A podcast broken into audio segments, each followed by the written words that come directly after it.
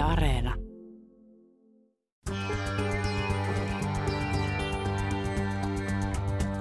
Yle puheessa. Torstaisin kello yksi. Mahadura ja Ösberkan.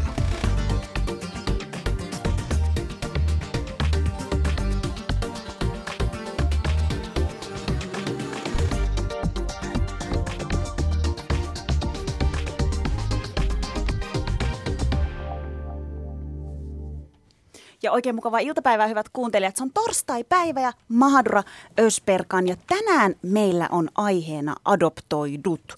Miten adoptoitu rakentaa oman identiteettinsä nykypäivän Suomessa? Kuinka paljon taustat ja geenit vaikuttavat adoptoidun persoonallisuuteen? Studiossa vieraana kolmenvuotiaana Etiopiasta adoptoitu Bella Forsgren sekä kolmen kuukauden ikäisenä Kolumbiasta adoptoitu Maribel Laijoki. Päästetään mimmit hetken kuluttua ääneen. Meitä kiinnostaa myös tietää, että miten käy biologisille äideille, keitä he ovat ja miksi he ovat luopuneet lapsistaan. Vähän myöhemmin tähän lähetykseen otetaan mukaan sosiologi Riitta Högpäkka, joka on tutkinut Etelä-Afrikassa niitä äitejä, jotka ovat joutuneet luovuttamaan lapsensa adoptioon. Mutta ihan ensin, moi Susani. Moi, Jaamur. Mitä kuuluu? Ihan hyvää. mitä sulle? Mä hengästyin tossa, kun mä... Niin mitä, mitä tapahtui? Miksi sä hengästyt nyt No kauheasti. No ensinnäkin mä tota, et, metsästin hulluna meidän vieraita tuolla isossa pajassa ja missä lie. Mutta tota, aloitetaan sun kanssa tota, vähän tämmöisellä ke- no, kevyellä ja kevyellä. Mä tiedän, Ei se kevyt aihe ole. No, kevyt on aihe. niin raskas olo, että huhhuh. Voi että. Hei, tota, mites viikonloppu? Viikonloppu oli railakas. Se oli railakas. Vieläkin toivun siitä. Miksi? Se ei, se ei johdu pelkästään siitä, että sä pakotit mut Tampereen yöhön ja sekin oli omanlaisensa kokemus. pakotiin. Pakotit, sä sanoit, että nyt mennään muuten ulos ja sittenhän me mentiin. Hei, jos päästään omista kaupungeista pois ja mennään toisiin kaupunkiin, totta kai meidän pitää mennä sinne Ja, yöhön. ja, Jaamur sanoi vielä, että what happens in Tampere, stays in Tampere. Tampere. Ja sitten me nukuttiin lusikassa molemmat. Niin, eli nothing happened. Me oltiin viikonloppuna Susanin kanssa semmoisessa tapahtumassa WOW-festivaaleilla, missä, missä oli ilo ja kunnia olla mukana. Eli Women of the World. Kyllä. Ö, sunnuntai-päivänä siellä oli erilaisia esityksiä ja puheita ja siellä sitten sattui sellainen pieni juttu. Joo, ja siis tämä festivaali ensinnäkin ihan mahtavaa. Tämmöisiä pitäisi järjestää enemmän Suomessa. Naiset eri taustoista kokoontuu yhteen ja, ja siellä jotenkin juhlittiin sitä naiseuden voimaa. Ja meillä oli sun kanssa semmoinen rooli siellä, että meidän piti pitää vähän niin kuin esitys siitä vihapuheesta, mitä ollaan saatu tämän ohjelman myötä. Ja sitähän on tullut, että kiitoksia palautteesta. Niin, että antakaa tulla vaan Antakaa lisää. tulla vi- lisää, niin saadaan duuneja. Koska sitten tälleen me pidetään meidän työpaikasta kiinni. Nimenomaan. Ja Murja Susani tulee taas kertoa vihapuheesta. Mutta tosiaan sunnuntaina tuli vähän pommi tipahti taivaalta, kun siellä sitten haastateltiin koko kansan suosikki Lenita Airistoa. Ja ihan mahtava. Kunnioitan tätä naista tosi paljon, mutta, mutta hän sitten jossain kohtaa, kun paneelikeskustelu oli ohi, mikrofonit ol, oltiin jo kerätty, niin hän, hän sanoi sitten, että minä haluan sanoa vielä yhden asian. Ja itse asiassa mä, mä huomasin Susani sellaisen jutun, että mehän tultiin siinä vähän niin kuin kesken sen keskustelun. Niin hän niin kuin otti semmoisen katsekontaktin. Hän niin kuin katsoi, että aa lisää, lisää niin kuin naisia tai mimmejä tulossa. Mitä hän nyt mahtoi ajatella, mutta tota, koska musta tuntui, että hän halusi sanoa tämän asian, kun me tultiin sinne. Olihan siellä muitakin. Oli siellä pari muutakin. Aktivisti Mariam Abdulkarim. Noni, ja lasit kilisee täällä. Jaamur, Tampereen viikonloppu meni jo, nyt on arki. Mutta siis tota, mm, Mariam Abdulkarim oli siellä ja muutama muu meidän kaltainen suomalainen kaunis tyttö istui yleisössä, mutta kantasuomalaisia oli toki enemmän.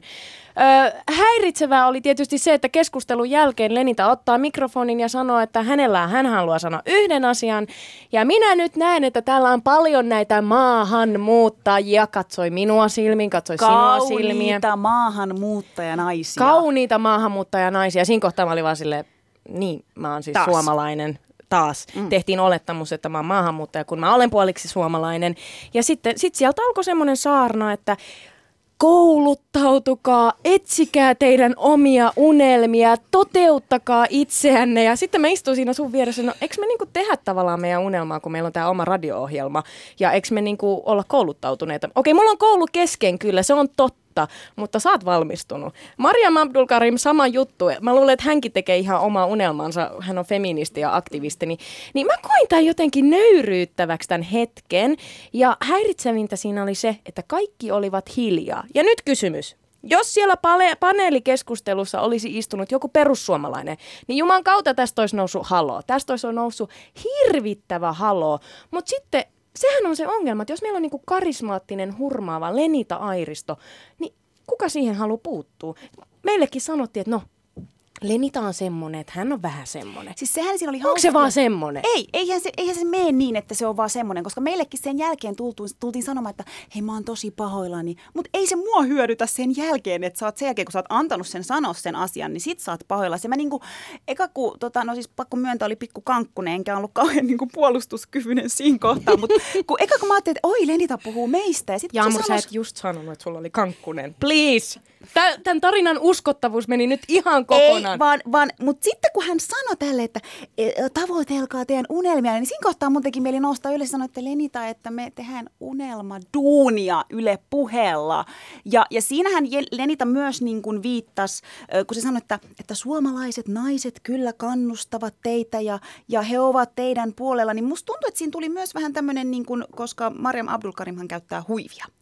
Niin mä hiffasin heti siinä kohtaa, että hän puhuu huivin käytöstä ja siitä, Muun muassa. muun muassa huivin käytöstä. Ja, ja tavallaan sitten Iltalehtihan oli uutisoinut, missä Lenita oli antanut haastattelun, että hänen mielestä se on ö, alistu, alistettua ja eristettua. Joo, mutta ja... anteeksi nyt vaan, mutta ihan oikeasti. Lenita sanoi, että hän on naisten asialla ja maahanmuuttajanaisten Sit sun pitää asialla. olla kaikkien ole naisten omalla, asialla. Ole, ole omalla asialla. Kyllä me niinku hoidetaan, nyt mä puhun taas me maahanmuuttajanaiset, hoidetaan meidän, meidän niinku asiat ihan itse.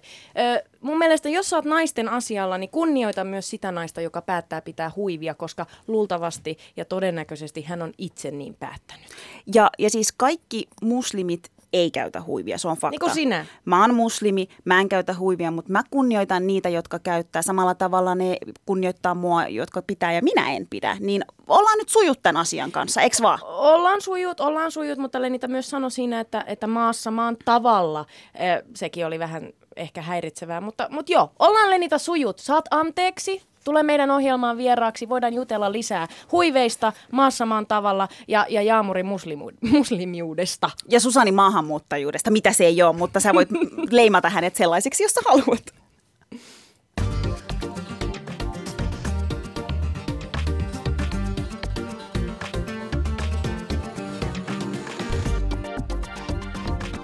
Ylepuheessa Mahadura ja Ösberkan. Ja aiheena meillä tosiaan tänään adoptoidut studiossa vieraana kolme-vuotiaana Etiopiasta adoptoitu Bella Forsgren sekä kolmen kuukauden ikäisenä Kolumbiasta adoptoitu Maribel Laijoki. Tervetuloa. Kiitos. Kiitoksia paljon. Tervetuloa minunkin puolestani. Ja nyt niin kuin kuulitte meidät on äskeisen keskustelun, mä jäin miettimään nyt tätä. Siis meillä on täällä kaksi aivan upean näköistä mimmiä. Ootteko te meikäläisiä vai, vai mitä, mitä te olette? Maribelin kanssa vähän tuossa just puhuttiin, että okei, okay, Jaamur on maahanmuuttaja, mä oon puoliksi srilankalainen, puoliksi suomalainen, mutta te olette käytännössä siis niin kuin kantasuomalaisten kasvattamia. Eli oletteko te suomalaisia vai oletteko te meikäläisiä? Niin, mä sanoisin, että niinku, tavallaan ollaanhan me omalla tavallaan maahanmuuttajia. niin, kun tää oli hauska. Sä oot kolme kuukautisena tullut tänne ja sä sanoit, että sä oot maahanmuuttaja. Niin. No kyllä mä ehkä enemmän kuitenkin menisin sinne suomalaisuuden puolelle, mutta tietyllä tapaa, jos oikeasti ruvetaan miettimään, niin ollaanhan me myös maahanmuuttajia. Koska mehän tullaan toisesta maasta ja muutetaan Suomeen. Mutta tavallaan, että se maahanmuuttaja-sana on musta jo leimattu pelkästään sellaiseksi negatiiviseksi asiaksi, niin kuin, että se nähdään siinä asiayhteydessä tällä tavalla, niin en mä tiedä. Ei, kyllä niin kuin suomalainen ja maahanmuuttaja. Joo, mulla on aika samanlaisia ajatuksia, että toihan riippuu aika paljon kuka määrittelee mm. ja kenet määrittelee. Itse määrittelen itseni useimmiten ihan suomalaiseksi, mutta sitten joku kadulla vastaan tuleva saattaa sitten ajatella, että olen maahanmuuttaja. Mutta tossakin samalla lailla ajattelee, että virallinen nimitys tähän taitaa olla, että maahanmuuttaja, kenelle ei ole tehty kotoutumistoimenpiteitä. Mikä kuulostaa todella mielenkiintoiselta. No teistähän suomalaiset tykkää sitten. Joo, ne on ihan kotoutunut tänne. Niin. Hei, pakko siis heti alkuun ottaa tämmöinen, että me siis ö, viikon verran metsästettiin vieraita ja otettiin moneen yhteyttä, jo, jo, jotka oli adoptoitu muualta maailmasta Suomeen. Ja, ja moni kiitti ystävällisesti kutsusta, mutta sanoi, että he ei halua osallistua keskusteluun. Mutta te kaksi olitte silleen niin kuin heti tyyli, että ei kahta kysymystäkään positiivisella asenteella, niin miksi? Mikä sai teidät lähtemään tähän mukaan? No siis mun mielestä on hirveän kiva, että, että tavallaan sitä adoption niin kuin NS-sanomaa voi tuoda ilmi, että minkälainen asia se on ja mitä siihen sisältyy ja tavallaan niin kuin sitä meidän näkökulmaa, että miten me ollaan koettu ja miten me nähdään tämä asia ja näin, että, että mun, mun mielestä niin kuin tärkeä juttu. Joo, mulla on vähän samoja ajatuksia tostakin. Ja mulla oli ehkä sellainen, että haluaa tuoda erilaisia tarinoita, erilaisia niin. suomalaisia tavallaan, että ei ole sellaista tietynlaista leimaa.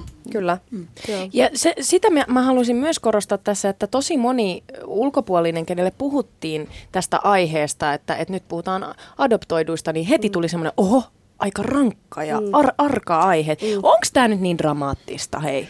No siis niin, mä sanoisin näin, että mä ymmärrän niitä ihmisiä, jotka oli nätisti kieltäytynyt tästä, koska tämä on jokaisen oma kokemus. Monilla on hirveän vaikeat taustat ja erilaisista niin kuin lähtökohdista tulee. Että mulla tietysti, kun mä oon tullut niin pienenä, niin mulla se kokemus on hirveän erilainen, että siellä ei ole sellaisia tiettyjä traumaattisia tapahtumia tai muuta tällaista, niin se on mulle niin kuin helppo puhua siitä. Plus, että sit se on hirveän henkilökohtainen asia. Että siinä puhutaan hirveän henkilökohtaisista jutuista, niin se ei välttämättä ole niin yksinkertaista, että haluaisi tulla niin kuin vaikka tällaiseen juttuun puhumaan siitä kaikille. Ja välttämättä kaikki ei itse käsitellyt niitä asioita. Mm. Että sekin on se, että jos et saa käsitellyt, niin on tosi vaikea alkaa puhumaankaan siitä. Ja sitten tää on, monta kertaa tähän tulee myös sellaisia suomalaisuuteen liittyvää rasismia tai tämän tyylisiä, ja niistä on tosi vaikea monta kertaa puhua ääneen. Eli ihan ymmärrettävästä syystä. Mm, joo. Kertokaa leidit nyt lyhyesti meidän kuuntelijoille vähän teidän taustoista. Tiedetään jo, että Bella on tullut Etiopiasta ja, ja Maribel Kolumbiasta, mutta kuka te olette? Keitä te olette? Keitä te olette? Anteeksi, mun piti korjata. siis, a, niin, on, onko se nyt maailmanloppu? Onko? Kuka vai keitä? Sä teet radio, hei come on. No ei, Just. anteeksi. No niin, tää oli tässä. Tää oli tässä. No siis mä oon tullut tosiaan kolmekuukautisena vauvana Suomeen ja tota noin, niin mulla on isoveli myös täällä, mutta hän ei ole mun biologinen veli. Hänet on myös adoptoitu Kolumbiasta, hän on mua neljä vuotta vanhempi, Mikael, ja on, on ihan mahtavin tyyppi ikinä ja tota noin, niin Mulla siis, niin jos nyt lähdetään noiden adoptiotaustoihin, niin mä tiedän jonkun verran, niin kuin yllättävän paljonkin, mutta mä sillä ehkä koitan pähkinänkuoressa kertoa tietyt jutut sieltä, että mulla niin kuin, äiti on tota noin, niin muuttanut silloin, kun hän on ollut raskaana, niin tällaiseen naisten turvataloon mun biologisen velin kanssa. Ja tota noin, niin tiedän siis, että mulla on kaksi isosiskoa ja yksi isoveli. Ja meillä on, niin kuin, että he on mua aika paljon vanhempia. Ja tota, hän oli, esä, mun äiti oli sitten elänyt 14 vuotta avioliitossa mun, tai avoliitossa mun isän kanssa. Ja tota noin, niin oli sitten silloin niihin aikoihin, kun mut luovutettiin adoptioon, niin oli tavannut toisen naisen ja lähtenyt sitten hänen matkaan. Ja tämä on nyt vaan se tarina, minkä mä niin kuin papereista tiedän, että eihän sitä tiedä, että pitääkö nämä asiat edes oikeasti paikkaansa.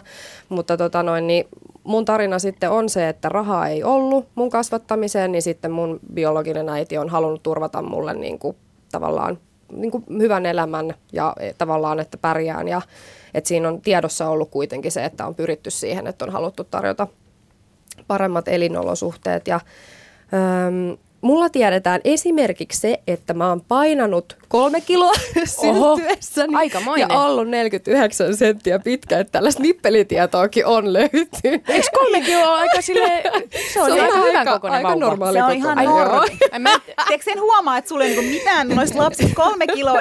Ei siinä ole mitään ihmettä. Kaikki on kolme jotain. se kuulostaa niinku, en minä tiedä, kolme Mutta se on kiloa. ihana, miten sä kerroit. Joo. Minä olen painanut kolme. Mutta tässä on se hyvä pointti justiinsa, että kun katsoo mun vauvakuvia, niin mä olen ollut erittäin potra vauva, kun mä oon tullut Potra, Suomeen. mikä on potra? Oikein niin kuin- Iso. Hyvin niin kuin syötetty. Niin Au, sanotusti. syötetty. niin, niin, mä sanoin kolme kiloa on, se on möhkälle. No ei. Sanoiko se meidän vierasta just möhkäleeksi? Mä olin möhkäle, mä olin Michelin ukon näköinen.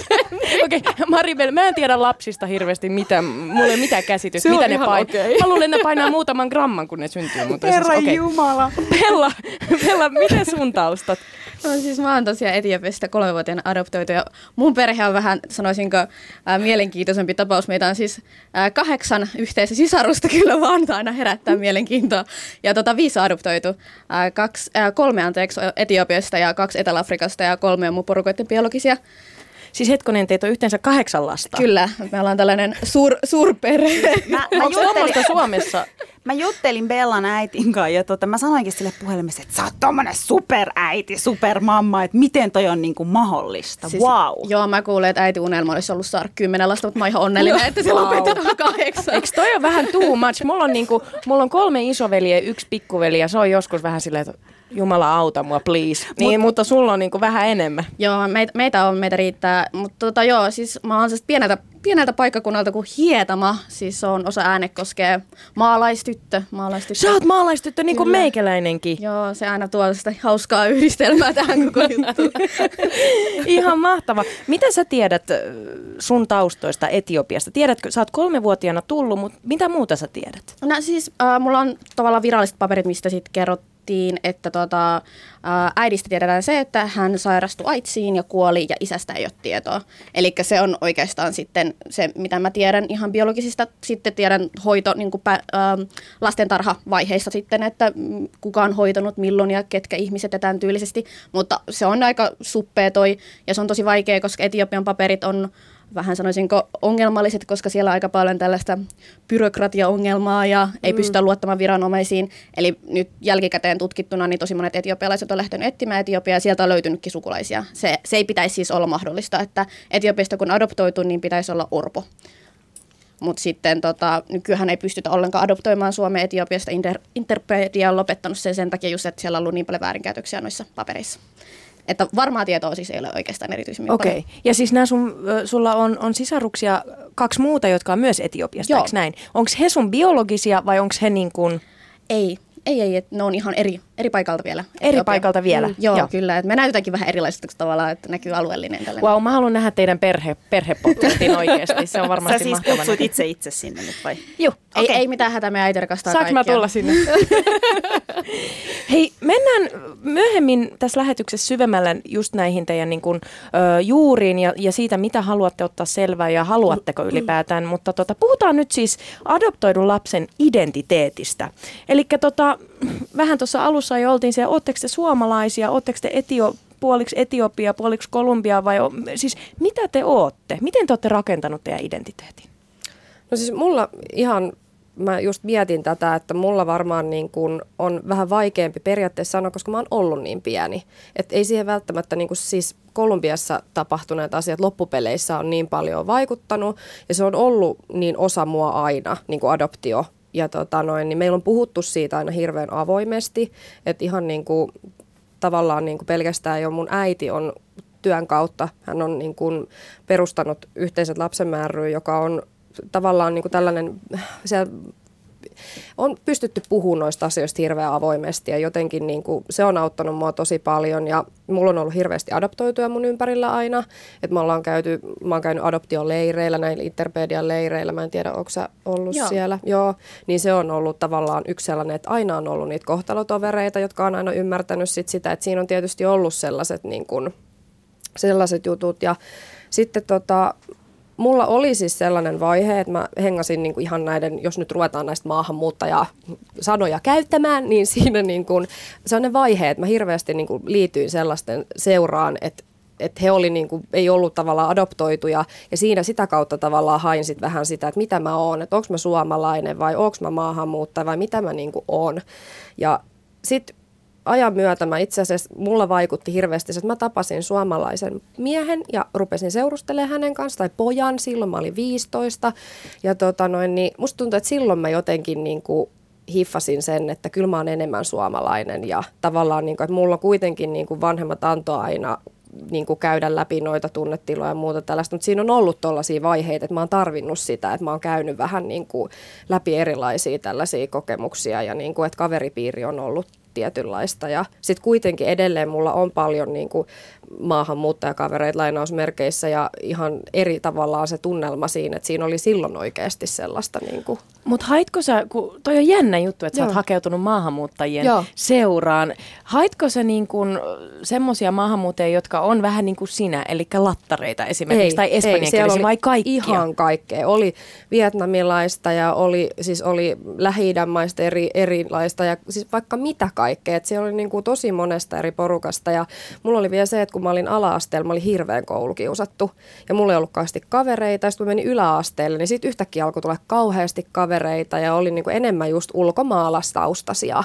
Niin sitten tavallaan siinä mä sain sitä sellaista yhteenkuuluvuuden tunnetta, se oli vähän niin kuin me vastaan maailma. Että se tuntui jotenkin siis oikeasti silloin siltä, että sitä niin kuin kävi sellaisen vaiheen läpi ja se niin kuin tavallaan on ollut tosi iso te, niin kuin vaikuttava asia mulla, että sitten tietyllä tapaa niin kuin se vaikutti. Siis mä mulla. pystyn jotenkin niinku tun, tunnistamaan tuosta itteni, koska mä olin kanssa aika supersuomalainen lukioon asti. Ja sitten lukiossa mä tapasin erilaisia maahanmuuttajia. Sitten mulla tuli Niin. sellainen olo, että hei, et ehkä mä kuulunkin niinku tonne. Ja tavallaan se identiteetti jotenkin rupesi selkeytymään. Ja sitten tuli tää sille turkkilaisuus ja tiedätkö, semmoinen niinku ylpeys mm. siihen. Joo. Ai mä olin taas niinku suomalainen 26-vuotiaaksi saakka. Sitten mä tapasin Sä tapasit mut. Sitten musta tuli Sit maahanmuuttaja sit ja muslimi. Silleen, sit sä olit silleen, että nyt mä haluan olla jotain muuta. Mutta toi on oikeasti, niinhän sulla kävi. Niinhän se on, ja siis tämän ohjelman myötä mähän on omaksunut maahanmuuttaja-identiteetin. Mä puhun meikäläisistä ja Niin. meistä, vaikka mä oon puoliksi suomalainen mm. ja siis herra vieköön täällä kasvanut ja sun muuta, niin se on jännä, miten se vai, vaan sen Muuttuu. takia, että... Niin. Ja nyt tää on se mielenkiintoinen mm. juttu, vaan sen takia mehän ajatellaan, eikö me ajatella kaikki suomeksi? Kyllä. Kyllä, kyllä. joo, joo. Su, su, sua mä katoin, että onko se turkkilaisia? Mä ajattelen suomeksi. Okei, kyllä, kyllä. Niin, mutta se ainoa asia, mikä tekee meistä ei-suomalaisia, on tämä ulkokuori, eli mm, tämä ihonväri. Kyllä. Mutta jännä, silti tuntuu, että välillä tai useasti, niin kyllähän meidän suomalaisuutta kyseenalaistetaan. Ja mietitään tavallaan, niin kuin, että mikä sä oot. Me ollaan paljon käyty Susanin kanssa keskustelua. Mulle se on fine, kun joku kysyy, että mistä sä oot, koska mä oon itse ihan todella, todella utelias. Ja mä kysyn, sulla on Bella ollut tota, aika paljonkin tämmöisiä niin kuin rasistisia ja luin, luin siis yhden lehtijutun, mistä sut bongasin, niin siinä oli niin kuin liuta niitä kaikkea, että missä kaikilla sulla on tullut se, että sun suomalaisuutta kyseenalaistetaan. No siihen riippuu aika monta kertaa. Mä oon ehkä sellainen ihminen, joka myös laukoo asioita. Et mä huomannut, että sen enemmän mitä sulla on mielipiteitä, sen enemmän kun sä uskallat sanoa, niin sen enemmän sua sit kyseenalaistetaan, että onko sulla oikeutta puhua suomalaisten niin kuin, puolesta. Mutta sitten on taas myös sellaisia niin kuin kadulla olevaa, että et, niin kuin joku huutaa, että mene, miksi olet täällä, mene pois ää, tyylisesti, että et ole suomalainen, Suomi on suomalaisille tyylisesti. Et, mutta ne mä aina lokeroissa sen tiettyyn lokeroon, ketkä itse voi huonosti ja tämän tyylisesti. Mutta sitten on sellaista piilokyseenalaistamista, mikä on mun mielestä kaikkein... Eikö se ole se pahin tavallaan? Se, on se, Ilkein ky- ehkä. Joo, ja se on sillä, että ihmiset niin ei itse tajua sitä. Sitten mä koen, että on pakko sanoakin siitä. Mulle kävi just silleen, että ää, mä puhuin mun yhden ystävän äidin kanssa ja mä olin pitänyt pitkät rupattelut siitä, että kuinka kauan mä oon täällä ollut ja niin kuin selitykset siitä. Ja sitten se yhtäkkiä kysyi, että no oot sä ihan oot sä kyllä hyvin päässyt maahanmuuttajaksi. Ja si- si- Mitä? sit- Siis mitä? Siis kyllä silleen niin elämässä pitkällä niin kuin sillä. ja Sit mä Siis olin- olet päässyt elämällä hyvin etenemään, Kyllä. vaikka olet Maahanmuut- maahanmuuttaja. maahanmuuttajana. Okei. Okei, okay, totta Ja- kai. Mm. Ja sitten siinä vaiheessa mä olin sanonut, että etkö sä just kuunnellut, että mä oon koko elämäni asunut täällä, että eikö sulla tavallaan luottaa tähän koulutusjärjestelmään. Että se oli, se oli sellainen tilanne, että sitten se tulee silleen niin kuin pieninä paloina sit mm. ympärissä, mutta ihmiset ei välttämättä tarkoita sitä pahalla, se on vaan niin kuin niitä ennakkoluuloja, mitkä sitten ei ole käsitelty itse läpi.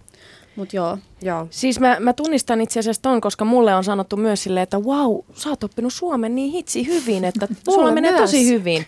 Joo. No kiitos. Ihan sama. Kiitos. Äiti, äiti sama. opetti Joo. minulle äidinkielen suomi ja rakastan tätä kieltä. Kylläpä sä puhut hyvin suomea. Mutta siis tiedätkö, tytöt, mä voin kertoa teille hauskan jutun, että sit kun menee sanat sekaisin, kuka, keitä, mitä kaikkea näitä tämmöisiä on, mitä Mahado aina korjaa, niin sitten kato, mulla on se oikeus, että mä voin ottaa aina sen suomi toisena kielenä kortin esiin. Te, te ette voi. Mä, Ei. mä aina välillä otan sen, koska Mut kaikkihan sanoo, että sä oot toimittaja, sun pitää niinku osata suomen kieltä täydellisesti kirjoittaa, mutta sitten mä aina välillä on sillä, niin, mutta kato kun, kato, kun mä oon puoliksi srilankalainen, se, se vaikuttaa sit. Joskus mä jään kiinni siitä, että no ei se nyt ihan noin ole, että jos teen virheitä, niin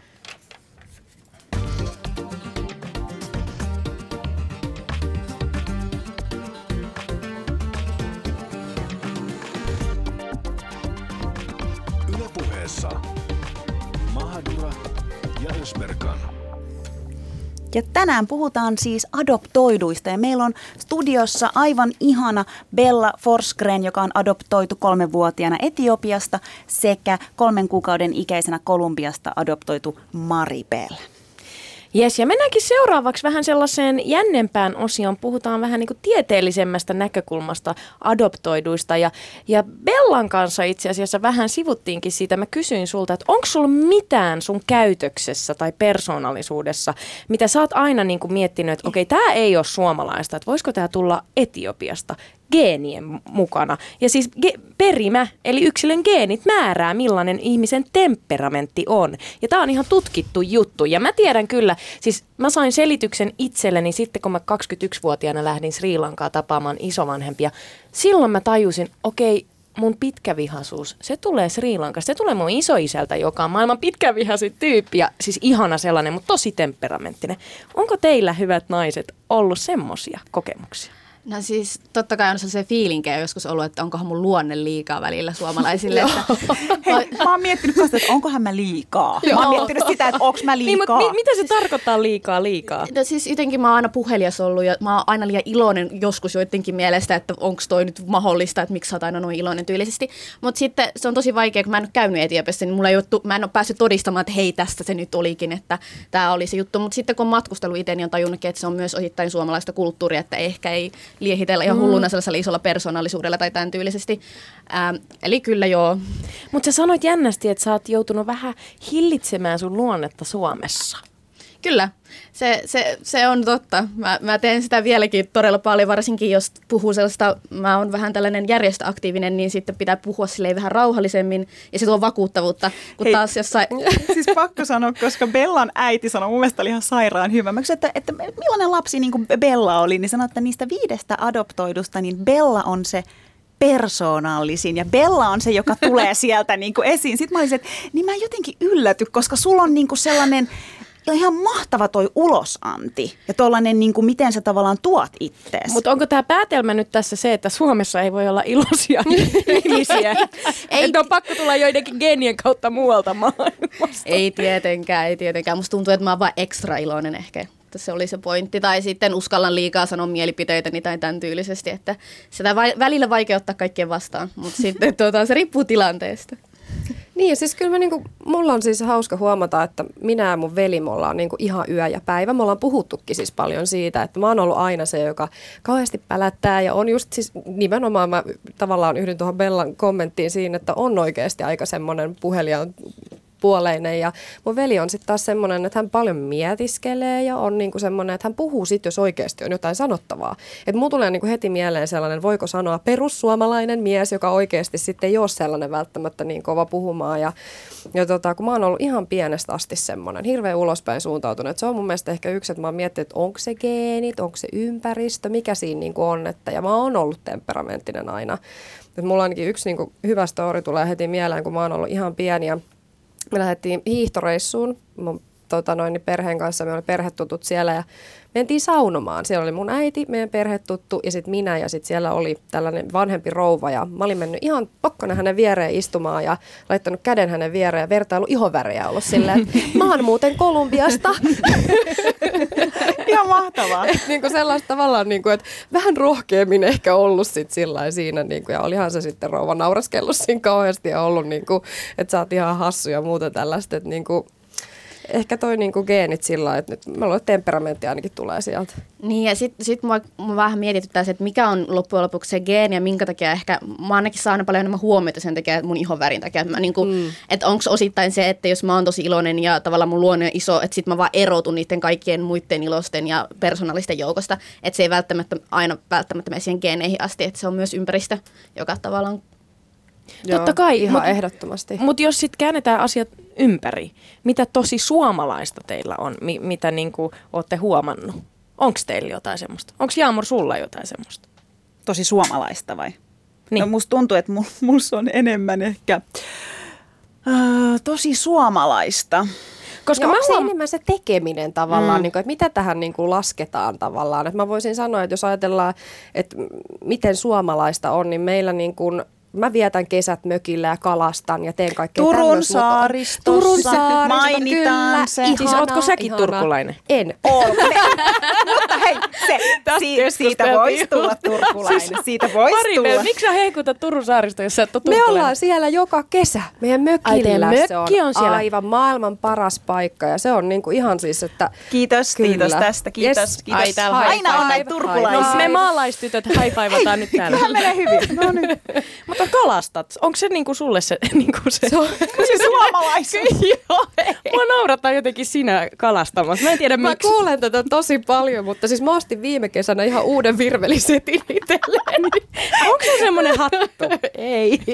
Sun pitää ostaa sellainen hattukin. No pitäis nyt, mä pistän tän nyt korvan taakse, että mun täytyy sellainen hankkia. Ihan mahtavaa. Mut, niin, Bella. Joo. Siis mun piti mennä itse asiassa aika kauas ennen kuin mä löysin sellaisen, että hei, että nyt mä löysinkin tosi suomalaisen piirteen. Mä olin siis tosiaan Brasiliassa vaihossa ja sitten oli ensimmäinen, ensimmäinen tapaaminen, että me oltiin lähdössä jonnekin matkalle viereiseen kaupunkiin ja me oltiin sovittu, että lähdetään yhdeksältä. Sitten mä olin niin vartin myöhässä, se on niin kuin mun, mä tiedän, että mä oon sellainen krooninen myöhästelijä, että mä oon aina sen vartin myöhässä. Mä menin sinne paikalle ja mä ajattelin, että ei voi, ei voi, että kaikki, kaikki, on, niin kuin, ei vielä lähtenyt ja tämän tyylisesti. Sitten mä tajusin, että porukka on niin kuin 45 minuuttia myöhässä kirjaimellisesti ja kaikisesta asiasta. Niin kuin mikään ei hoidu tavallaan sellaisella tietyllä ajallaan tai tämän tyylisesti. Sitten mulla tuli niin ikävä Suomeen, että mä haluan Suomeen. Siellä toimii niin kuin kellon mukaan kun on sovittu niin tehdä asioita ja tämän tyylistä. Sitten huomasi sellaisia piirteitä, että oli tottunut, että haluukin tehdä sellaisella niin kuin järjestelmällisellä tavalla pystyy luottamaan siihen, että hei, että mitä ollaan sovittu, että tehdään tyylisesti. No itse asiassa mulla on niinku vähän toi sama mitä Bellalla, että tavallaan sellainen niinku, ö, tar- tarkka, mä oon tarkka ajan kanssa, missä pitää olla milloinkin. Sellaisista se on ehkä sille tosi suomalaista, koska turkkilaiset on ehkä vähän sellaisia niinku koko ajan, koko ajan menossa. Niin Tell se, me about it. Mutta siis tota, mikä, no mut kerro sä nyt sit sun omasta, mikä sussa Ei, on? mä halusin vaan kommentoida Bellan, kun sä sanoit, että sä oot krooninen myöhästelijä. Ja siis mä olin- Susanikin on. Mäkin oon, mäkin oon. Ja siis mä olin vaihdossa Tansaniassa viime keväänä. Ja se oli Joo. ensimmäinen paikka, mihin minä olen sopeutunut ja kotoutuminen onnistui hyvin. Koska siis jengi oli siellä pari tuntia myöhässä. Siis proffat yliopistollakin kaksi tuntia. Ne soitti silleen, hei, että nyt, nyt piti käydä tuolla ja täällä. Ja sit se oli mulle tosi fine. Mutta voinko mä kertoa teille naiset yhden jutun? Ei tarvitse. se ei, ole, se, ei, se ei mene niin, sen ei kuulu mennä niin. Teidän kuuluu olla ajoissa, Susani Mahadura, sun kuuluu olla ajoissa. Mä oon niin monta kertaa niin monta puhelua tehnyt Susanin kanssa, että sä hyppäät nyt tohon bussiin ja se jää sut, tää sut tähän Aurakadun Turussa, että ole paikalla. Siis me ollaan jo niin pitkällä, että sä mulle jo bussiliput, että mä tuun sinne Turkuun.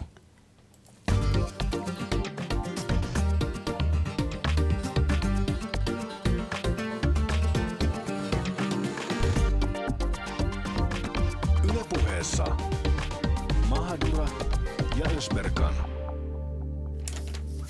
Ja a- aiheena tosiaan tänään meillä adoptoidut ja studiossa aivan ihanat Bella ja Maribel. Ja nyt meitä kiinnostaa, kiinnostaa, meitä kiinnostaa teidän biologiset juuret ja se, että kuinka kiinnostuneita te olette teidän biologisista juuristanne. Mulla menee vaihdellen välillä sillä todella paljon ja haluaa selvittää kauheasti kaikkea. Sitten tulee sellaisia vaiheita, että mä en niinku edes oikein jaksa ajatella koko asiaa. Mutta tota, on tarkoitus lähteä jossain vaiheessa kyllä Kolumbiaan. Vielä me äidin kanssa vähän pohditaan sitä, että mennäänkö sinne etsimään mun biologista perhettä vai mennäänkö sinne vaan kattelee paikkoja, että minkälainen maa ja muuta kulttuuri tutustuu ja tälleen näin. Mutta kyllä mua siis tällä hetkellä on sellainen olo ollut monta vuotta, että kiinnostaa. Sä tiedät, sä sanoit tuossa alussa aikaisemmin, että sä et ö, kauheasti tiedä sun niin kuin biologisista vanhemmista, tai ne on vähän sellaisia niin kuin ep- epä, epämääräisiä. Niin, tai siis onhan niissä papereissa on tietyllä tapaa niin kuin Joo. selitetty se tilanne, mutta mm. sitten se, että kun ei voi koskaan tietää, että mm. onko ne oikeasti niin kuin sataprosenttisesti totta. Että niin kuin, et, enhän mä voi esimerkiksi tietää sitä, kun eihän siellä ollut mitään kontaktia vuosikausiin, että onko ne hengissä ja muuta tällaista. Että se on niin kuin sitten taas toinen juttu. No se mua kiinnostaa, Joo. miltä se tuntuu. Se, se on aika niin kuin vahva, On. vahva tietämättömyys. On, on. Siis onhan se tavallaan, niin kuin, että sitä oikeasti välillä miettii, että apua, että mullahan on periaatteessa toinen perhe jossain. Että siellä voi olla ihmisiä, jotka on ihan mun näköisiä. Se on niin kuin se, mikä mua varmaan on kiinnostanut kaikista eniten, että näyttääkö mun sisarukset multa, mitä mä oon saanut äidiltä ja mitä isältä ja tällaisia juttuja, koska se on kuitenkin periaatteessa ainoa konkreettinen juttu, mitä mulla on koko ajan, mitä mä kannan mukana joka ikinen päivä itsessäni, niin se on niin kuin sellainen, mikä mua on kiinnostanut kaikista eniten varmaan. Et, ja sitten kuulla se näkemys, mikä niin kuin äidin, biologisen äidin näkemys on ollut siihen, kun hän on mut jättänyt adoptioon, niin se on myös toinen juttu. Ja siis onhan olemassa myös adoptoituja, Suomen adoptoituja, jotka, jotka tota, ei halua tietää On. mitään juuristaan, että he kokee olevansa suomalaisia ja that's mm. it. Heillä on äiti ja isä täällä ja ei tarvitse tietää yhtään Joo. sen enempää, mutta sulla on Maribel selvästi tuommoinen niinku kiinnostus, että sä haluat tietää, mutta Joo. mikä se on se juttu, niinku, että mitä sä haluaisit lähteä selvittämään? Onko se just se, että et, niin, no sä sanoit, että sä haluat nähdä, että onko ne sisarukset samannäköisiä, mm. mutta onko se joku muu, onko se se kulttuuri, mitä sä haluaisit niinku löytää? Onhan siinä totta kai se kulttuuri. Siis niin kuin mä tunnen täällä kolumbialaisia, jotka on niin kuin niitä lainausmerkeissä aitoja kolumbialaisia, niin se kulttuurihan on ihanaa, värikästä ja musiikkia ja kaikkea tällaista, niin se on tietysti, mutta onhan siis, se on, siellä on toinen perhe. Kyllä mä niin kuin tavallaan haluaisin tutustua heihin ja tietää heistä enemmän, mitä he on tehnyt elämänsä aikana ja miten se niin kuin, elämä on mennyt niin kuin mun jälkeen, kun mut on jätetty adoptio, varsinkin äidin kohdalla, että mitä onko hän ajatellut mua ja tällaisia kysymyksiä mulla on hirveästi. Mulla on vähän eri lähtökohdat tuohon, Niin. koska mä tota, tosiaan tiedetään, että niin papereiden mukaan, että mun äiti on kuollut ja tavallaan ei ole mitään sukulaisia tiedossa. Totta kai nämä paperit voi aina huijata, mutta tavallaan Niin. mulla ei tavallaan sitä kaipuu taas sellaiseen perheen löytämiseen samalla lailla. Mulla ehkä kaipuu kulttuuriin. Tavallaan mm. sellaista, että löytäisi sellaisen, että ruokakulttuuri, historia, kaikki tollaset on aina kiinnostanut. Ja on aina miettinyt, että haluan mennä sit sinne Etiopiaan ja lähteä niin periaatteessa. Mä joskus mietin jopa mennä yliopisto opiskelemaan afrikkalaista kulttuuria. Että se olisi niin Wow, sitä kautta. wow. Joo. Et se oli joskus teininä oli sellainen kaipuu sellaiseen, mutta toikin on mennyt mulla tosi paljon vaiheittain, että jos... Joo, se menee Joo. tosi paljon. Ja, mutta tota, viime aikoina taas mulla on ollut ennemminkin sellainen kulttuurin kaipuu tosiaan, Joo. että Mä, mulla ei kaipuuta myös löytää mitään uutta perhettä. Tavallaan, että mulla on perhe Suomessa mm. ja tavallaan, jos mä löytäisinkin sieltä jonkun, niin totta kai mä haluaisin pitää yhteyttä, mutta se ei tavallaan toisi mun tässä elämäntilanteessa tuntuu, että se ei toisi mitään uutta mun Ja elämään. eihän siitä tuliskaan varmaan. Tai siis on niitä ystäviä, jotka on käynyt siellä synnyinmaassa ja he pitää paljon yhteyttä. Mutta mäkään en siis missään nimessä usko sitä, että jos mä heidät löytäisin, että heistä tulisi mun niinku oikeasti perhe, koska mulla on niin vahva perhe täällä ja sellainen, niin kuin, että rakastan niin mm. paljon heitä, että en mä sitä just usko, että mä oon sillä lailla samoin linjoilla kyllä joo, tossa. Joo, ja tossahan riippuu tosi paljon. Esimerkiksi meillä on Facebookissa sellainen Etiopioiden, Etiopista adoptioiden ryhmä, ja sieltä itse asiassa löytyy ihan uskomattomia tarinoita. Joo. Että siellä on niin porukka lähtenyt ja ne on ollut orpoja, ja sitten ne on löytänyt koko suvun sieltä kaikkeen tämän tyylistä. On vai? Siis Suomessa? Siis Suomessa. Täällä on Yhdessä- paljon. Joo, Siis eli- on. Joo, se kertoo siitä, että ne paperit on mitä sattuu sitten oikeasti. Mutta siis tavallaan, vaikka mä tiedän ton fakta, niin mulla ei silti tarvetta siihen tavallaan siihen tiettyjen ihmisten löytämiseen. Mutta sitten sellainen, että olisi kiva ymmärtää ehkä itsestään enemmän, jos näkisi sitä kulttuuria ja kaikkea tämän tyylistä. Mutta miten te, niin kun, te molemmat mietitte nyt selvästi, että te lähdette? Please ottakaa meidät teidän mukaan. Jooko? Siis itse asiassa Bella en- lupasi, mä ennen, saan kuin, ennen, kuin, ennen kuin te tulitte, niin Susani on näin, mä lähden Bellan mukaan Etiopiaan. Mä että onko sut kutsuttu? Ei. Mä että mihin sä oot sitten menossa? Kyllä, kyllä anna, Bella- anna hänen tehdä se juuri matka nyt silleen, kun hän itse haluaa. Mä sanoin Bellalle, kun mä soitin sulle, mä kysyin, voiko mä lähteä sun mukaan? Sä sanoit joo. Joo, mä sanoin, koska se, se on kai nyt Tansanissa, mä ajattelin, että tehdään sellainen niin Etiopia, Tansania, niin. Kenia-matka. Yhdessä. Joo, joo, ja itse Susanikin voisi löytää sit itsensä sieltä, koska se on hukassa. Ei. Mä oon edellisessä elä... Mä oon buddhalainen. Edellisessä, vaikka kirkko ja kaupunki väittää, että mä oon kristitty, mutta siis mä oon buddhalainen ja uskon uudelleen syntymiseen. Mä oon ihan varma, että mä oon ollut edellisessä elämässä tansanialainen. Siksi tää ainainen sinun, Kaipuu ja- kyllä. sinun tämmönen kuittailu minulle, että aina mun pitää mennä etsimään Aine, mä aina ajattelen, että ne on ne miehet, mutta eipä vissiin. Just, just. Ei kaikki liity aina miehiin, Jaamur. Mutta tota, mm, mitä se on se, mm, mitä te pelkäätte, että sit kun te meette sinne, niin mitä jos se onkin ihan jotain tavallaan jär, tai siis että järkytytte. Ja nyt mä tarkoitan siis sitä, että mulla itsellä, niin kuin mä kerroin tuossa aikaisemmin, että mä, mä oon puoliksi sriilankalainen, mä kävin siellä kerran 5-6-vuotiaana, sitten sisällissodan takia en voinut käydä 20 vuoteen, ja mulla on ollut aina kaipuu tietää mun isovanhemmista, mun serkuista, mulla on paljon siellä sukulaisia. Sitten 21-vuotiaana mä päätin, että nyt, nyt, nyt riittää, nyt mä lähden sinne ja, ja haluan niin kuin löytää heidät. Niin, niin samalla kun mä olin silleen, että wow, mä oon te ja te olette minä, niin kuin, että sama veri virtaa meissä, mutta niin moni asia siinä kulttuurissa niin kuin, aiheutti myös semmoisen ristiriidan, että kun ne elää ihan eri lailla kuin minä, mitä minä täällä. Pelkäättekö te jotain semmoista? Joo, ja sitten mua vähän vaikuttaa se, että mä en osaa amhraa. Siis Etiopiassa puhutaan amhraa ja mulla ei ole tavallaan tatsia siihen, että miten sitä niin kuin kommunikoisi niiden kanssa. Ja Etiopiassa on tosi vaikea esimerkiksi englannin kanssa lähteä niin kuin selvittämään asioita. Eli mun, ajatus on, että jos mä menen sinne, niin mä en välttämättä ymmärrä puoliakaan, mitä siinä kulttuurissa tapahtuu. Eli se on ehkä sitten se, Joo, ja siis ihan varmasti tulee olemaan tosi tunnerikas tapahtuma, että eihän, mä en osaa edes yhtään sanoa, että mitä sitten tapahtuu. Sehän on sitten, sen näkee sitten ja tavallaan kaikkeen kannattaa valmistautua. Otetaan seuraavaksi ääneen sosiologi Riitta Högpakka, joka on tehnyt tutkimusmatkan Etelä-Afrikkaan ja, ja Riitta on haastatellut niitä äitejä, jotka on joutuneet luovuttamaan lapsensa adoptioon. Tervetuloa Riitta. Hei, kiitos, kiitos.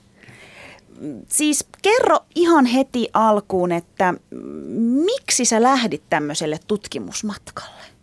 Tuo on tosi ennen näkemätöntä. Siitä ei ole puhuttu, että sä oot ikään kuin antanut äänen sitten myös sille toiselle puolelle. Niin mikä sai sut lähtemään ihan, ihan tota, miksi?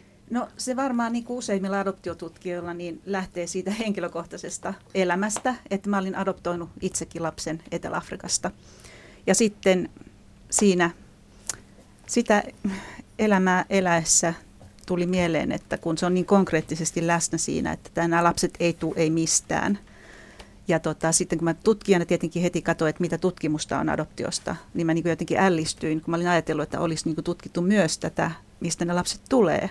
Niin ei, ei ollutkaan. Että adoptiovanhemmat on äänessä ja nyt sitten niin kuin me kuultiin, niin nämä upeat nuoret adoptoidut itse, joita tämä asia koskettaa, niin, niin nyt on enemmän yhä tullut tota tietoa heistä ja he on niin kuin, tekevät myös tutkimusta ja, ja puhuvat näistä asioista. Mutta tämä oli nämä biologiset äidit ja se perhe siellä ja se lähtö, lähtötilanne, niin se oli sellainen tutkimaton. Niin se oli niin kuin, että tämä ei voi olla totta, että mi- mikähän, mikähän juttu se on. Mutta Riitta, minkä takia sä luulet, että se on näin, että et, et me ei puhuta täällä Suomessa ainakaan hirveän avoimesti mediasta siitä, niistä äideistä tai lähtömaan perheistä? Miksi niitä ei ole tutkittu? No siinä on varmaankin ihan siis, että miten, ne, miten sä niitä tavoitat. Ja tota, mutta mä luulen kyllä, koska kun mä menin sinne, niin kyllä mä heitä sitten tavoitin. Ja he, he oli erittäin halukkaita kertomaan, että niin kuin, niin kuin tota, mä oon kertonut, niin yhdessä huoneessa, missä mä tein niitä haastatteluja, niin oli jono. Oli jono. Jono? Niin, ja sitten mulla oli jo sovittu seuraava tapaaminen, ja tänä päivänä mä oon niin pahoillaan, kun se yksi musta mamma istui siinä. Hän vaan istui siihen tuoliin, että hän haluaa kertoa, ja sitten me oltiin vetämässä jo, kun joku toinen äiti odotti jonkun tien poskella. Ja sitten mulla oli Fatserin sinisiä levyjä, niin mä annoin sen, ja niin kuin, mä, mä olin tosi raivoissani, että mä en voinut niin kaikki niitä ottaa, kun se oletus oli, että ei ne halua, miksi ne haluaisi puhua jollekin valkoiselle naiselle toiselta puolelta. Mutta siis, että tämä on niin kuin, että okei, että kyllä niitä sitten tavoittaa, mutta sitten ehkä se on se ollut se ajatus, että, että tota, tai se katse, että me halutaan, niin kuin, että se on lastensuojelua ja nähdään vaan se lapsi irrallaan, vaikka se äiti voi olla siellä kulman takana. Se on tuonut sen lapsen tänään, eilen, niin tänään se onkin orpo, NS-orpo. Ja sitten katsotaan vaan niin kuin tämä ja sen uuden perheen muodostaminen. Niin kuin, se on ehkä verrallinen siihen, kun aikaisemmin tätä ei ehkä enää muisteta, että kun tuli avioero ja toin, se toinen puoliso pu- muodosti uuden perheen, niin ajateltiin, että lapsille on parempi päästä tähän ydinperheeseen ja katkaista kaikki yhteydet siihen. Et nythän tämä on ihan pöyristyttävää, että, mutta se on ollut se niin clean break. Niin tämä sama idea siirtyi niin adoptioon, että siinä on monia syitä. Bella ja Maribel, otetaan teidät mukaan tähän keskustelu, keskusteluun ja saatte todellakin kommentoida, missä kohtaa haluatte, mutta miltä tämä teille kuulostaa, että, että Riitta on lähtenyt Etelä-Afrikkaan niin kuin etsimään niitä äitejä ja, ja kuulemaan heidän tarinansa? Onko se teille niin kuin outo juttu? No ei, ei. Mun mielestä on kyllä siis tosi hieno asia ja tietysti hirveän koskettavaa.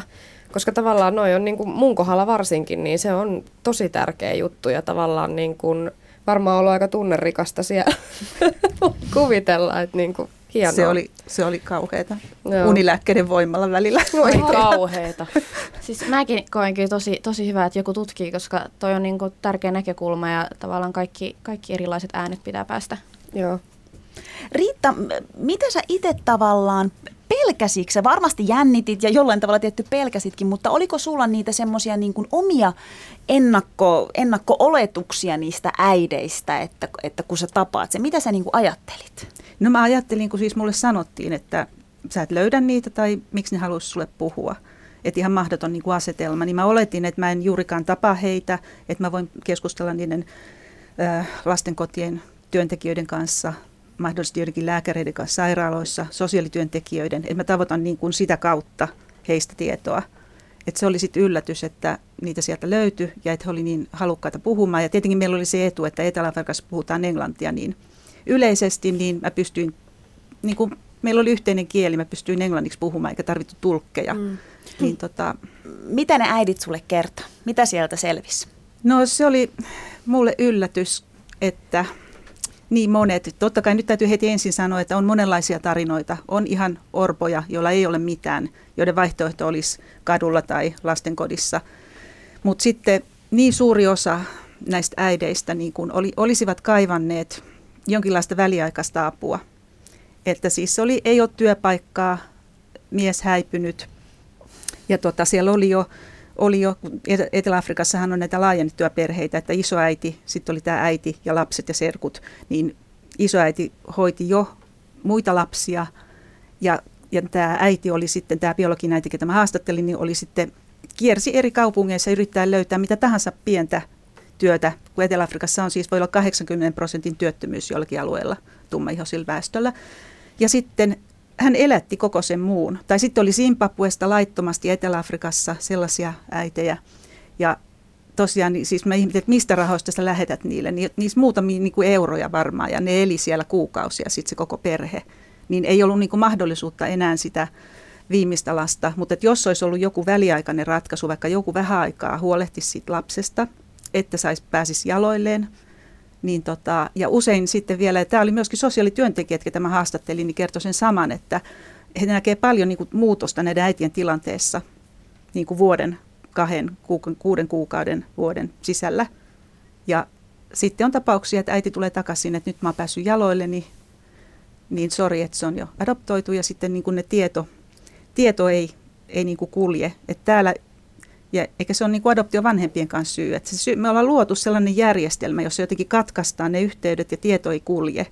Ja me ei niin kuin tiedetä sitten, siellä ne monet äidit ihmettelee, että missä niiden lapset on. Ja, Eli se, mitä se sen... ei niin kuin ole nyt, ihan tätä systeemiä pitäisi niin kuin parantaa. Ja siitä huolimatta, vaikka annettaisiin mahdollisuus niin kuin jollekin äidille sitten pitää Eli... lapsensa, niin siitä huolimatta jäisi vielä lapsia adoptioonkin. Että niin, eli se mitä, mitä Riitta sanot, että, että Etelä-Afrikassa tapasit naisia, jotka, jotka olisi halunnut mm. päästä takaisin lapsen elämään, vaikka he olivat mm. niin kuin adoptoitu jonnekin, kuka, kuka tietää minne, Eurooppaan, mm. Suomeen, ties minne. Mutta tota, nyt tässä tulee ehkä se, että mikä on se meidän perhekäsitys, koska Suomessahan se on äiti, iskä, lapset, mm. ehkä, ehkä isovanhemmat maksimissaan. En mä tiedä, kai enot ja sedät on jotenkin, ja tädit jotenkin kuvioissa, mutta eikö se ole aika niin kuin rajattua se, ja tässä halutaan nyt suojella sitä lasta, ettei sen pää mene niin kuin ihan sekaisin. Onko se suojelua vai onko se nimenomaan sitä riistoa? Joo, tässä on niin, kuin niin erilainen se perhekäsitys, ja just tämä on y- yksi syy, että kun me täällä vauraassa Euroopassa ja Pohjois-Amerikassa, jossa kuitenkin asuu vain 10 prosenttia maapallon väestöstä, niin me kohdistetaan katse tänne muualle. Ja esimerkiksi just adoptiossa niin katsotaan sitten tällaista perhettä, missä on isoäiti huolehtii lapsista. Ja me näemme, Herran Jumala, ei ole perhettä, se on hylätty, orpolapsi se on orpolapsi. Me pelastamme tänne ja niin paljon parempiin oloihin pääsee tänne. Ja, ja niin kuin, että siinä on tämä tällainen mestarointiajatus, että me kohdistetaan katseet, on meillä täällä meidän todellisuudessa muokatut käsitteet, ideaalit, ja sitten me mennään ja sovelletaan ne muualle ja vaaditaan, että niiden pitäisi siellä olla.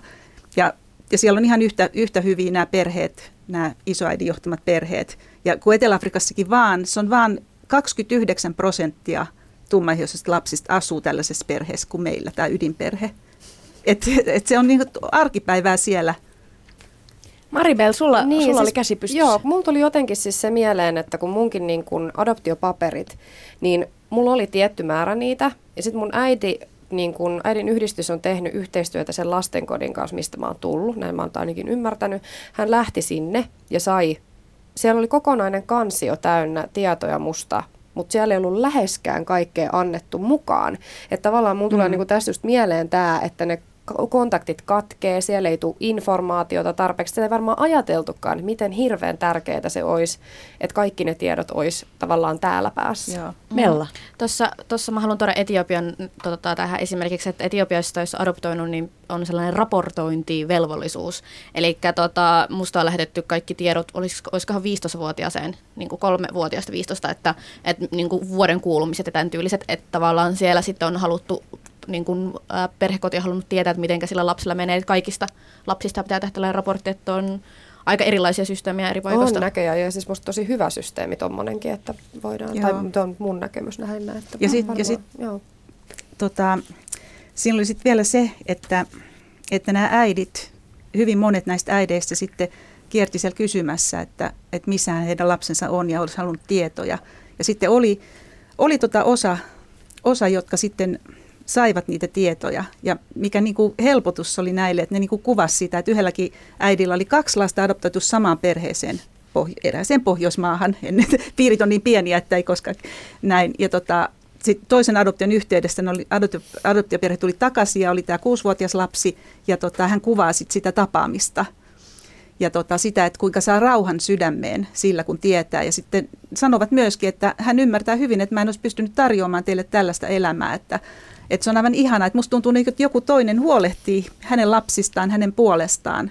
Ja tota, sitten nämä yhteydet, ja mä ajattelen niin niiden lasten kannaltakin, niin tie, sellainen, onhan siihen eri asia sellainen tieto, että sä tiedät, että sulla on sukua täällä, ja rakastava perhe täällä, mutta sitten myös sukua jossain muualla. Niin kuin tämä transnationaali perhe, että jos sitä niin kuin muutettaisiin ja niiden äitien kannalta. Se no nyt niin sitten varmasti tärkeä. joku siellä miettii, no en, et, eikö niiltä lapsilta pitäisi kysyä itseltä adoptoidulta, että haluaako he, että vanhemmat tai perhe tai suku saa tietoja ja ottaa yhteyttä, niin mitä te ajattelette, Bella ja Maribel, miltä se niin kuin teidän korvaan kuulostaa, että tuolla jossain on äitejä, jotka niin kuin haluaa oikeasti ottaa yhteyttä, mutta ei vaan saa? No siis, niin, voin kuvitella, että jos nyt yhtäkkiä alkaisi hirveästi tulee viestejä ja kaikkea tämmöistä, niin olisi se aika paljon. Mutta niin kun, sitten kuitenkin, kun siellä on se, se puoli, että haluaisi tietää ja haluaisi niin kuin, tavallaan kuulla, että kaikki on hyvin ja tällaista, niin siinä on, niin kuin, se on hirveän niin kuin, hankala jotenkin mun mielestä niin kuin, ajatuksen tasolla jo, että mitäköhän, mikä siinä olisi se paras juttu. Mm. Toi on tosi vaikea kysymys. Mä, mm. tuota, mun pikkuvelille tuli Facebookiin kysymys, että hei, tai silleen viesti, että hei, että olen, olen sukulaisesi ja hänen papereissaan Oho. luki kanssa, että ei ole, ei ole mitään, mitään sukua kotona niin kuin jäljellä. Että toi on niin kuin aika siinä vaiheessa aika sokerava tieto, että hei, että on itse miettinyt, että on orpoja sitten yhtäkkiä mm. hmm Kyllä se varmasti ihan positiivinen uutinen että, niin kuin hänelle, että hän halusi sitten lähteä varmaan jossakin vaiheessa selvittää asiaa, mutta on riippuu tosi paljon siitä, että, että mikä sun tausta on. Jos siellä ei ole, niin kun, jos on orpo, niin sitten mä oikein tiedä, kuka siellä on, niin kuin kenelle niitä papereita an, antamassa ja tietoa, että niin. riippuu tosi paljon taustasta. Jos on hirveän vaikeat ne taustat, niin siinäkin tilanteessa varmaan hankala kanssa. Joo, ja sitten sit niinku, mutta sellainen asia, että, että silloin kun lapset tulee tänne tosi pieninä, niin eihän heillä ole mahdollisuutta silloin päättää näistä asioista. Et sitten, jos ne katkaistaan, niin sitten ne jäljetkin kylmenee, ettei ole myöhemmin enää mahdollisuutta. Että tota, kyllä mäkin olen sitä mieltä, että totta kai niin kuin adoptoitujen omilla ehdoilla pitää mennä, mutta että se voisi olla niin, kuin niin, että siinä vaiheessa, kun lapsi ei voi itse päättää vielä, niin, niin säilytettäisiin ne tiedot ja sitten, tota, että se tieto menisi myös niille äideille, että usein he halusivat vain tietää, että kaikki on hyvin heidän kui, lapsella. Niin, ja, ja sitten myöhemmin he, la, nämä adoptoidut saa itse päättää. Mut joku kui, ei halua, joku haluaa, mutta että et säilytetään edes se mahdollisuus. Mm. Mutta kuinka paljon tässä on Riitta kyse myös siitä, sähän olet äiti itse ja ad, niin. ado, adoptoinut lapsen Etelä-Afrikassa, mutta kuinka paljon sä koit siinä sitä pelkoa, että hei, että mitä jos sun lapsi niin kuin joku päivä ikään kuin karkaa, nyt niin kuin lainausmerkeissä, että haluaa niin kuin sinne Etelä-Afrikkaan, ja onko siinä jonkunlaista tällaista pelkoa niin kuin adoptiovanhempien puolelta menettää se lapsi? Joo, on. Se osui asian ytimeen. no niin. Kun mä olin siellä tutkimassa näitä biologisia äitejä, niin, niin tota, ajattelin, että no mikähän tämä meidän oma tarina on. Että ei se nyt voi mennä niin kuin näin, että oli kerrottu, että ei ole enää yhteydessä, ei tiedetä, tiedetään jotakin, mutta ei mitään. Ja siinä kävi niin, että mä niin kuin siellä pengoin juttuja ja, ja löysin sen tiedon. Ja sitten tämä sosiaalityöntekijä tuleekin yksi, kaksi sieltä. Mulla oli just tulossa yksi bioäiti haastatteluun. Se tuleekin, että ajaa, että eikö sulle olekaan kerrottu, että täällä on tällaisia valokuvia ja että tässä on puhelinnumerokin, että hän on käynyt täällä niin kuin kyselemässä. Kukaan wow. kertonut mitään, mä oon vuosikausia niin kuin, niin tota, sitten se sanoi mulle vaan, että jaa, etpäs varmaan arvannut, kun sä tuut tänne tutkii bioäitiä, että täältä löytyisikin sun bioäiti. Eh, Oho. wow. Ja sitten, että kai sä ymmärrät, että jos me soitetaan tähän puhelinnumeroon, niin totta kai se haluaa tavata lapsensa. Ja mun lapsi oli silloin siis tosi pieni. Ja mitä mulle tuli heti mieleen, ennen kuin mä ehdin kontrolloida itse, niin mä rupesin laskemaan sen toimiston uloskäyntejä. Mist, mistä mä pääsen pakoon? Ai Tai siis, että, se, että jos me tavataan ja tulee tänne, niin mistä ovesta hän voi lähteä? Että siellä on 50 miljoonaa muuta samannäköistä. Ennen kuin mä ehdin kontrolloida itteeni, että Joo. nämä on niin, kuin niin syvällä. Että nythän mulla kävisi niin, että mä käytän itseeni aineistona kuvaamaan tätä, että mitä adoptiovanhempien päässä myöskin liikkuu kaikkia Niin, siinä pelkoja. on taas yksi näkökulma. Mm. Siis Riitta, mutta mun mielestä tosi mielenkiintoista on se, mä yrittänyt koko ajan viitä. Sä kerroit ihan tosi mielenkiintoisen jutun, että ne naisethan puhu sulle sen takia, koska sä, sä sanoit niille, että hei, että sä, sä oot niinku adoptoinut. Mitä ne vastas, mitä ne kertoi sulle, mitä mm. ne kysyi sulta, kun ne ti- kuuli, sai tietää, että sä oot adoptoinut lapsen Joo, sieltä. Ne te- oli tosi kiinnostuneita Joo, siitä. koska mä ajattelin, että ei ole eettistä millään lailla, että mä salaan tämän ja ikään kuin esiinnyn tässä vaan tutkijana. E- Et se reaktio jälkeenpäin mulla on kysytty, että miten sä uskalsit, että, että nehän olisi voinut olla jotenkin vihamielisiä. Että tässä on nyt tämä, joka vie lapset tai muuta. Mutta mä en sitä siinä tilanteessa sit ajatellut. Ja nehän esitti ihan hirveästi kysymyksiä ja nosti just tämän biologisen äidin niin kuin tapetille. Että miltä se tuntui, mikä, mitkä oli sun fiilikset, kun sä saat tietää tästä lapsesta, että miltä se tuntuu, kun sä saat lapsesi ensimmäistä kertaa. Ja missä sun lapsen biologinen äiti on? Kysyitkö? Kysyitkö lapseltasi? Muistatko äitiäsi? Ja, ja, ja miltä susta tuntuisi, jos kävelisit tuolta kulman takaa ja sanoisit, että mä haluankin takaisin, että se on mun lapsi. Sitten sit siinä kuuluu nauhalla niin kuin, Riitta, miten tämä vaikutti sun äitiyteen? Siis mi- miten sä sanoit niille naisille sitten? Mä vasta, koska mä olin kysynyt heiltä siis tosi vaikeita asioita ja he itkien kertoo näitä, niin mä katson, että et munkin täytyy vastata yhtä rehellisesti. Niin mä oon vastannut niille ihan niin kuin tosi rehellisesti ja tietenkin ne ensimmäiset kysymykset oli kaikkein vaikeinta, että sitten kun ne toistui ne samat, niin sitten mut tuli melkein kuin papukaijana ne jutut, mutta että oli, olihan ne, olihan ne her, herkkiä juttuja, että Niin, mutta mä edelleen olen sitä mieltä, että se oli ainoa, ainoa mahdollisuus niin kuin hoitaa se asia. Että olla itse yhtä haavoittuvainen, eikä vaan niin joku etäällä oleva kliininen tutkija, vaan mä oon osa sitä ja mä oon yhtä haavoittuvainen. Ja, mutta he ymmärsivät myös tämän ja sitten sieltä tuli niin kuin taputuksia olalle ja It was a great feeling, I think, when you could adopt, yeah. Ihana, ihana. Because you bond so much with her. Ja sitten ne oli niin kuin, Wow. Joo. Mahtavaa. Kiitos Riitta, kiitos Maribel, kiitos, Kiitos. Bella. kiitos. Kiitos Susanni. Kiitos, aha, kiitos Jaamur. ja Jaamur. Kiitoksia. Palataan taas ensi viikolla.